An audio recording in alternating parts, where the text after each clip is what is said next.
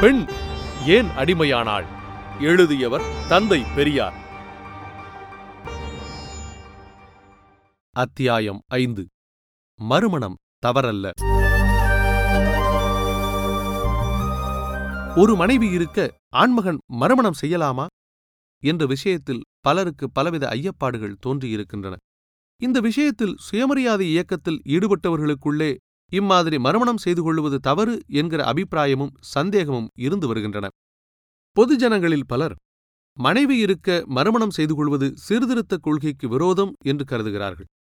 முதலாவது இந்த கொள்கையைப் பற்றி கவனிக்கும் முன்பு மனம் என்பது என்ன என்பதை முதலில் விளங்கிக் கொள்ள வேண்டும். மனம் என்பதை நாம் மணமக்கள் தங்கள் வாழ்க்கைச் சௌகரியத்திற்காகச் செய்து கொள்ளப்படும் ஓர் ஒப்பந்த ஏற்பாடு என்றுதான் கருதுகிறோம். ஆதலால் அதில் இவர்களுடைய சுயேச்சையையும் சேர்த்தோ அல்லது தனித்தனியோ கட்டுப்படுத்தும் எவ்வித கொள்கைக்கும் இடம் இருக்கக்கூடாது என்றும் கருதுகின்றோம். இது மாதிரி கருதுவது சரியா தப்பா என்று முடிவு செய்வதிலிருந்தே மேற்கண்ட கேள்விக்கு சிறிது சமாதானமும் கிடைத்துவிடும். நிற்க இன்று உலகத்தில் இயற்கை உணர்ச்சியிலும் அனுபவத்திலும் மற்றும் கட்டுப்பாட்டுக் கொள்கையின் கீழும் தமிழர் பின்பற்றும் மதத்தின்படியும் மறுமணம் என்பது எங்காவது தடுக்கப்பட்டிருக்கின்றதா என்பதை நம்மால் அறிய முடியவில்லை. அது மாத்திரமல்லாமல் மன விஷயமாய் ஏற்படுத்தப்பட்ட சட்டத்திட்டங்களிலும் எந்த மத சம்பந்தமான கொள்கைகளிலும் மறுமணம் என்பது தடுக்கப்பட்டிருப்பதாகவும் தெரியவில்லை. இந்து மதத்தில் அறுபதனாயிரம் பெண்கள் வரையும் இஸ்லாமிய மதத்தில் நான்கு பெண்கள் வரையிலும் கிறிஸ்துவ மதத்தில் அளவு குறிப்பிடாமல் எவ்வளவு பெண்களை மனம் செய்து கொள்ள நேர்ந்தாலும் அதுவரையிலும் மனம் செய்து கொள்ள இடம் இருக்கின்றது கிறிஸ்துவ மதத்தில் மாத்திரம் ஆணோ பெண்ணோ திருமணத்தை ரத்து செய்துவிட்டு மறுமணம் செய்து கொள்ளலாம் என்பதாகவும் அந்தப்படி ரத்து செய்து கொள்வதிலும் இன்னென்ன நிபந்தனைகளின்படிதான் செய்து கொள்ளலாம் என்றும் காணப்படுகின்றது.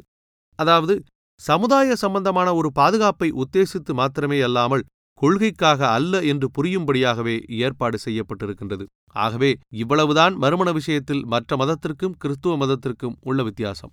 எனவே ஒன்றுக்கொன்று நிபந்தனைகளிலும் திட்டங்களிலும் தான் வித்தியாசமே தவிர மற்றபடி மறுமணக் கொள்கையை மதங்களின்படி பார்த்தால் எந்த மதமும் ஆட்சேபித்திருப்பதாய் தெரியவில்லை.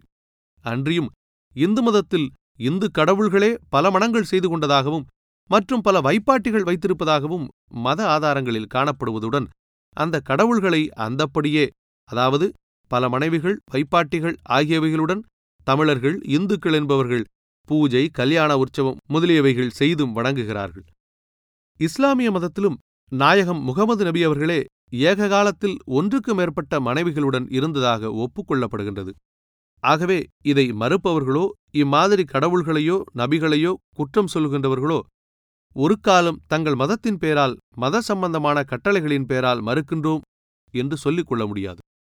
அந்தப்படி யாராவது ஒருவர் தன்னை இந்துவென்று சொல்லிக்கொண்டு இம்மாதிரி அதாவது ஒரு மனிதன் மனைவியிருக்க மறுமணம் செய்து கொள்ளலாமா என்று கேட்பாரேயானால் அப்படிப்பட்டவர் தம் மதத்தை விட தன்னுடைய பகுத்தறிவையோ அல்லது அனுபவ சௌகரியத்தையோ அல்லது வேறு ஏதாவது ஒரு கொள்கையையோ முக்கியமாக கருதிக்கொண்டு இம்மாதிரி கேள்வி கேட்க வந்திருக்கிறார் என்றுதான் கொள்ள வேண்டும். ஆகவே அக்கேள்விக்காரர் தன்னை இந்து என்று கருதி கொண்டு கேள்வி கேட்பதை விட பகுத்தறிவுக்காரர் என்றோ அனுபவக் கொள்கைக்காரர் என்றோ கருதி கொண்டு கேள்வி கேட்கிறார் என்று அறிந்தோமானால் அது விஷயத்தில் நாம் மகிழ்ச்சி அடைவதுடன் அவருக்கு நியாயம் மெய்ப்பிக்கும் விஷயத்தில் நமக்கு சிறிதும் கஷ்டமில்லையென்றே எண்ணுகின்றோம். நிற்க. பொதுவாக ஒரு மனிதனுக்கு தன் முதல் மனைவி ஒன்று செத்துப்போன காலத்திலும் இரண்டு மற்றொரு கணவனிடம் ஆசை கொண்டு வெளிப்பட்டுவிட்ட காலத்திலும் மரமணம் செய்து கொள்வதை யாரும் குற்றம் சொல்வதில்லை.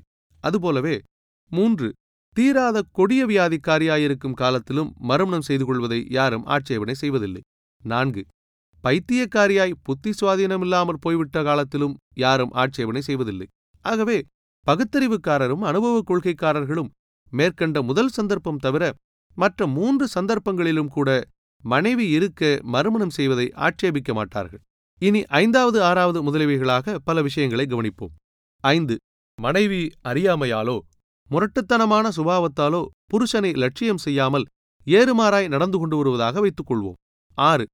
புருஷன் பெண்ணின் மனத்திற்கு திருப்திப்படாததாலோ அல்லது வேறு காரணத்தாலோ புருஷனிடம் பெண்ணுக்கு அன்பும் ஆசையும் இல்லாமல் வெறுப்பாயிருப்பதாக வைத்துக் கொள்வோம் ஏழு. மேற்கண்ட குணங்களுடன் அடிக்கடி தாய் வீட்டுக்கு போய்விடுவதாக வைத்துக் கொள்வோம் எட்டு. புருஷனுடைய கொள்கைக்கு நேர்மாறான கொள்கையுடன் புருஷன் மனம் சதா சங்கடப்படும்படி பிடிவாதமாய் நடந்து கொள்ளும் சுபாவம் உடையவள் என்று வைத்துக் கொள்வோம் ஒன்பது. செல்வச் செருக்கால் புருஷனைப் பற்றி லட்சியமோ கவலையோ இல்லாமல் நடந்து கொள்ளுகின்றவள் என்று வைத்துக் கொள்வோம் இவைகள் மாத்திரமல்லாமல் மற்றும் இவை போன்ற குணங்கள் உள்ள மனைவியிடம் அகப்பட்டுக் கொண்ட கணவன் கதி என்ன ஆவது என்பதை கவனிக்க வேண்டியது கேள்வி கேட்பவர்கள் அதாவது அனுபவக் கொள்கைக்காரர்கள் என்பவர்களின் முக்கிய கடமையாகும். இவை தவிர புருஷனுக்கு பனிரெண்டு வயதிலும் பெண்ணுக்கு பத்து வயதிலும் பெற்றோர்களாலோ மற்றவர்களாலோ திருமணம் செய்யப்பட்டிருந்தால் அவைகள் மணமக்கள் அனுசரிக்க வேண்டிய தர்மங்களுக்கு கட்டுப்பட்ட மனங்களாகுமா? அல்லது திருமணங்கள் செய்து வைத்தவர்கள் அனுசரிக்க வேண்டிய தர்மங்களுக்கு கட்டுப்பட்டவைகளாகுமா? என்பதும் கேள்வி கேட்கிறவர்கள் அதாவது பகுத்தறிவுக்காரர்கள் கவனிக்க வேண்டிய முக்கிய விஷயங்களாகும். இந்த காரணங்கள் தவிர மற்றும் எது எப்படி இருந்தாலும் மனத்துக்கு பிடிக்கவில்லை வாழ்க்கை திருப்திக்கும் இயற்கை இன்பத்திற்கும் சிறிதும் பயன்படவில்லை என்று மணமகன் முடிவு செய்து கொள்ளத் தகுந்த மணமகளை அடைந்துவிட்டால் அப்போது மணமகனின் கடமை என்ன என்பதை மத கட்டுப்பாட்டுக்காரரும் அனுபவக் கொள்கைக்காரரும் பாமர பொதுஜனங்களும் சேர்ந்து கவனித்துப் பார்க்க வேண்டிய காரியமாகும். கடைசியாக இவைகளெல்லாம் ஒருபுறம் இருக்க இவைகளைப் பற்றிய யோசனையே சிறிதுமின்றி மற்றொரு புறம் எப்படியிருந்தாலும் பொறுத்து கொள்ளவும் சகித்து கொள்ள வேண்டும். ஒரு காலமும் மனைவி இருக்க மறுமணம் செய்து கொள்ளக்கூடாது என்று ஒருவர் சொல்லுவாரானால் அப்படிச் சொல்லுகின்றவர் எந்த கொள்கையின் மீது அல்லது என்ன அவசியத்தைக் கோரி அல்லது என்ன நியாயத்தை உத்தேசித்து எவ்வித நன்மையை அனுசரித்து அல்லது எந்த பகுத்தறிவைக் கொண்டு இப்படி சொல்லுகின்றார் அல்லது எதிர்பார்க்கின்றார் என்பது விளக்கப்பட வேண்டும். அப்பொழுதுதான் அது கவனிக்கப்படத்தக்கதாகும். ஏனெனில் சாதாரணமாக பேசுவோமானால் வெகு சாதாரண பாமர மக்கள் என்பவர்களும் கூட இக்காலத்தில் ஒரு விஷயத்தைப் பற்றி பேசும்போது அது சுருதி யுக்தி அனுபவம் ஆகிய மூன்றிற்கும் பொருத்தமாயிருக்கின்றதா என்று கேட்பது எங்கும் சகஜமாயிருக்கின்றதை பார்க்கின்றோம். அன்றியும் அம்மூன்று வார்த்தைகளின் அமைப்பும் முதலில் குறிப்பிட்ட சுருதிப்படி அதாவது நமக்கு முந்தியிருந்த அனுபவசாலிகளின் அபிப்பிராயங்கள் என்கின்ற முறையில் கவனிக்க வேண்டும் என்கின்ற தத்துவம் கொண்டதானாலும் அப்படிப்பட்ட அனுபவசாலிகளின் அபிப்பிராயம் எவ்வளவு சரியானதென்று சொல்லப்பட்டாலும் கூட மற்றும் அவ்விஷயமானது யுக்திக்கு அதாவது நமது பகுத்தறிவுக்கு ஒத்ததா இருக்கின்றதா என்று கவனிக்க வேண்டுமென்கின்ற தத்துவத்தையே கொண்டு யுக்தி என்பதை இரண்டாவதாக வைக்கப்பட்டிருக்கின்றதையும் பார்க்கின்றோம். அப்படியும் அதாவது யுக்திக்கு பொருத்தமானதாக இருந்துவிட்டதாக சொல்லப்படுவதானாலும் அது அனுபவத்திற்கு அதாவது நடைமுறையில் கொண்டு செலுத்த ஏற்றதா இருக்கின்றதா என்று கவனித்துப் பார்க்க வேண்டும் என்கின்ற தத்துவத்தை வைத்தே அனுபவம் என்பதை முடிவில் மூன்றாவதாக வைக்கப்பட்டிருக்கின்றது என்பது யாவருக்கும் விளங்கும். ஆகவே ஒரு மனிதன் ஒரு மனைவி இருக்கும்போது மறுமணம் செய்து கொள்ளக்கூடாது என்பது இந்த மேற்கண்ட மூன்று பரீட்சைகளில் எந்த பரீட்சைக்கு விரோதமானதென்று கேட்கின்றோம். நிற்க திருமணத்தில் மணமகனுக்கு மணமகளை வாழ்க்கை துணை என்று கருதுகின்றோம். இந்நிலையில் மேலே ஆரம்பத்தில் சொல்லப்பட்ட ஒன்பது வகைப்பட்ட அசௌகரியமான குணங்கள் அமைந்த மணமகள் ஒரு மணமகனுக்கு அமையப்பட்டுவிட்டால் அது வாழ்க்கை துணையா அல்லது வாழ்க்கை தொல்லையா என்பதை முதலில் கண்டிப்பாய் கவனிக்க வேண்டும். வேடிக்கையாக வெளியிலிருந்து பேசுகின்றவர்கள் உண்மையறியாமல் நிலைமையறியாமல் சிறிதும் பொறுப்பற்ற முறையில் பாமர மக்களின் ஞானமற்ற தன்மையை தங்களுக்கு ஆதாரமாய் வைத்துக்கொண்டு கண்மூடித்தனமாய் குற்றம் சொல்ல கருதி கொண்டு மனைவி இருக்க மறுமணம் செய்யலாமா? என்று யார் வேண்டுமானாலும் பேசிவிடலாம். அதாவது மனைவி இருக்க மறுமணம் செய்து கொள்வது அக்கிரமம் அயோக்கியத்தனம் என்பதாக சொல்லிவிடலாம். ஆனால் அந்தப்படி செய்து கொண்டது தப்பா? அல்லது இந்தப்படி சொன்னது தப்பா? என்பதையும் பகுத்தறிவைக் கொண்டாவது அனுபவத்தைக் கொண்டாவது இந்தப்படி பேசுகின்றோமே நினைக்கின்றோமே இதில் பிரவேசிக்கின்றோமே என்று நினைத்துப் பார்த்தால் கடுகளவு அறிவுடையவனுக்கும் ஒரு காலம் விளங்காமல் போகாது என்று உறுதியாகச் சொல்லுவோம். கடைசியாக ஒன்று சொல்லுகின்றோம். ஒரு மனிதன் ஒரு விஷயம் தனக்கு இஷ்டமில்லை என்றோ அல்லது இஷ்டமாய் இருக்கிறதென்றோ இன்ன காரியம் செய்ய தனக்கு உரிமை இருக்க வேண்டுமென்றோ உரிமை இருக்கக்கூடாதென்றோ கருதுவதற்கு அருகதை உடையவன்தானா அல்லது மற்றவர்களா என்பதையும் இம்மாதிரியான தன் சொந்த விஷயங்களின் முடிவான அபிப்பிராயத்திற்கு வர அவனுக்கு உரிமை இல்லையா என்பதையும் கவனிக்க வேண்டியது உண்மையான விடுதலையும் சுதந்திரமும் கோருகின்றவர்களின் கடமையாகும்.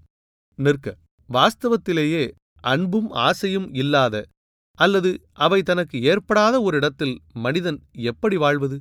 மக்களுடைய அன்புக்கும் ஆசைக்கும் இன்பத்துக்கும் திருப்திக்கும் ஒரு பெண்ணுக்கு ஒரு ஆணும் ஒரு ஆணுக்கு ஒரு பெண்ணும் சேர்ந்த மனம் வாழ்க்கை ஒப்பந்தம் செய்து கொள்வதா? அல்லது மனம் செய்து கொண்டதற்காக அன்பையும் ஆசையையும் இன்பத்தையும் திருப்தியையும் தியாகம் செய்வதா என்பதை மனித ஜீவ சுபாவமுடைய ஒவ்வொருவரையும் யோசித்துப் பார்க்கும்படி வேண்டுகின்றோம். உலகிலுள்ள மூடப் பழக்க வழக்கங்களில் அர்த்தமற்ற கட்டுப்பாடுகளில் சிக்கி கஷ்டப்பட்டுக் கொண்டிருக்கும் மக்களை அவற்றிலிருந்து விடுவிப்பது என்பது சுலபமான காரியம் அல்லவானாலும் அவ்வித கட்டுப்பாடுகளையும் கஷ்டங்களையும் ஒழிக்கவென்றே ஏற்பட்ட தாபன நடவடிக்கைகளையே மூட பழக்க வழக்கப்படியும் குருட்டு நம்பிக்கைப்படியும் செய்யவில்லை என்று சொன்னால் சொல்பவர்களுக்கு அறிவு என்பது ஏதாவது இருக்கின்றதா என்றுதான் கருத வேண்டியதிருக்கின்றது ஏனெனில் இவ்வியக்கம் அதாவது சுயமரியாதை இயக்கம் அதற்காகவே ஏற்பட்டிருக்கும்போது அதன் நடவடிக்கைகள் வேறு எப்படி இருக்க முடியும்? ஆகையால் இவ்வித யுக்திக்கும் அனுபவத்திற்கும் மனித சுதந்திரத்திற்கும் இன்பத்திற்கும் திருப்திக்கும் விரோதமான கொள்கைகள் எதற்காக காப்பாற்றப்பட வேண்டும் என்னும் விஷயங்களை அன்பர்கள் நடுநிலையில் இருந்து நேர்வழியில் சிந்தித்து பார்ப்பார்களாக. நிற்க. சுயமரியாதை இயக்கத்தைச் சேர்ந்தவர்களுக்குள்ளாகவே மறுமண விஷயத்தில் உள்ள அதிருப்தியைப் பற்றி சற்று கவனிப்போம். சுயமரியாதை இயக்கத்தில் கல்யாண ரத்து என்பதும் ஒரு திட்டமாகும். அப்படியே செங்கற்பட்டு மாநாட்டில் ஒரு தீர்மானம் நிறைவேற்றப்பட்டு ஈரோடு மாநாட்டில் அதற்காக ஒரு சட்டம் செய்ய வேண்டும் என்று தீர்மானிக்கப்பட்டிருக்கின்றது. ஆகவே மனம் செய்து கொண்ட மணமக்கள் அந்தப்படியே கணவன் மனைவியையோ மனைவி கணவனையோ கல்யாண பந்தத்திலிருந்து நீக்கிவிட அல்லது நீக்கிக் கொள்ள உரிமை ஒப்புக்கொள்ளப்பட்டாய்விட்டது.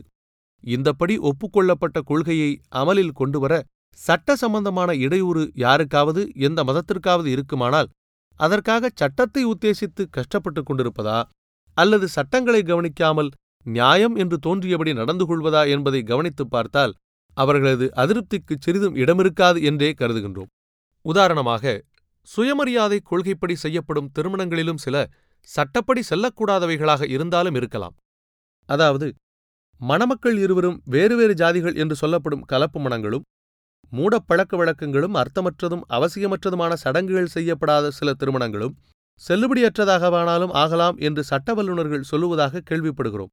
அப்படி இருந்தாலும் கொள்கையில் இருக்கும் அவாவை உத்தேசித்து சட்டத்தை கவனியாமலும் அதனால் ஏற்படக்கூடிய பலன்களை லட்சியம் செய்யாமலும் எல்லாவற்றிற்கும் துணிந்து பலர் மனம் செய்து கொள்வதை நாம் பார்க்கின்றோம். ஆகவே மறுமண விஷயத்தில் முதல் மனைவியை சட்டப்படி கல்யாண ரத்து செய்ய முடியாமல் மறுமணம் நடத்தப்பட்டது என்று சொல்லப்படுவதை விட இம்மாதிரி திருமணங்களில் சுயமரியாதைக்காரர்களுக்கு கொள்கை பிசகோ நியாயப்பிசகோ இருப்பதாக நமக்கு தோன்றவில்லை. தவிரவும் முதல் மனைவி மணமகனுடன் ஒன்றாக வாழ்ந்து கொண்டிருக்கும்போது கூட மறுமணம் செய்து கொள்ளப்படுவதையும் சுயமரியாதை கொள்கை ஏன் ஆதரிக்கின்றது என்பதை பற்றியும் சற்று கவனிப்போம்.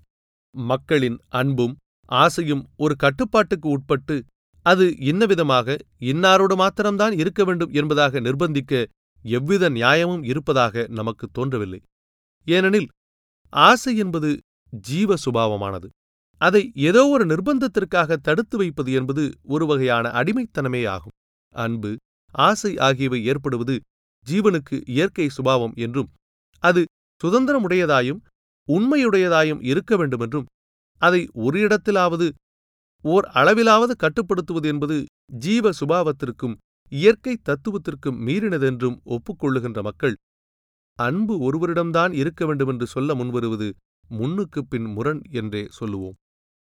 ஆனால் அனுபவத்தில் உள்ள சில சௌகரிய அசௌகரியங்களை உத்தேசித்தும் இயற்கை தடுப்பு சமுதாய வாழ்க்கை நல கொள்கை முறை முதலியவைகளை உத்தேசித்தும் அன்பும் ஆசையும் கட்டுப்பாட்டுக்குள் அடங்க வேண்டியதாக ஏற்படலாம் என்பதை நாம் மறுக்க வரவில்லை.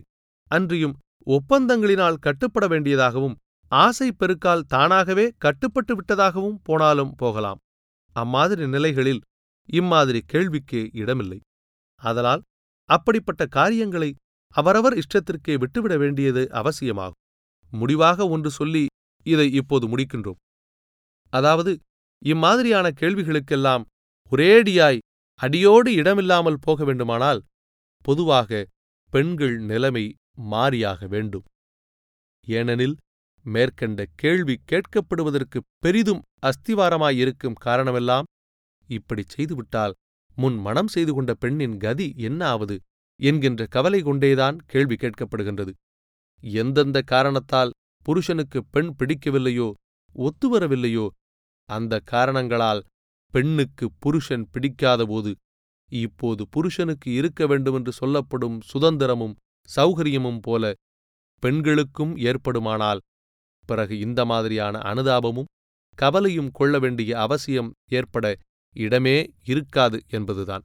நம்மை பொறுத்தவரை ஆண்களுக்குச் சொன்ன விஷயங்கள் எல்லாம் பெண்களுக்கும் பொருந்துமென்றும் அவர்களுக்கும் ஆண்களைப் போலவே ஏற்பட வேண்டுமென்றும் அம்மாதிரியே அவர்களும் நடந்து கொள்ள வேண்டுமென்றும் உலக வாழ்விலும் சமுதாயத்திலும் சட்டத்திலும் மதத்திலும் ஆண்களுக்குள்ள சௌகரியங்களும் உரிமைகளும் பெண்களுக்கும் இருக்க வேண்டுமென்றும் அப்பொழுதுதான் பெண்களுக்கு உண்மையான சுதந்திரம் ஏற்பட்டதாகும் என்பதோடு உண்மையான திருப்திகரமான இன்பத்தையும் ஆசையையும் அடைய முடியுமென்றும் கருதுகின்றோம்.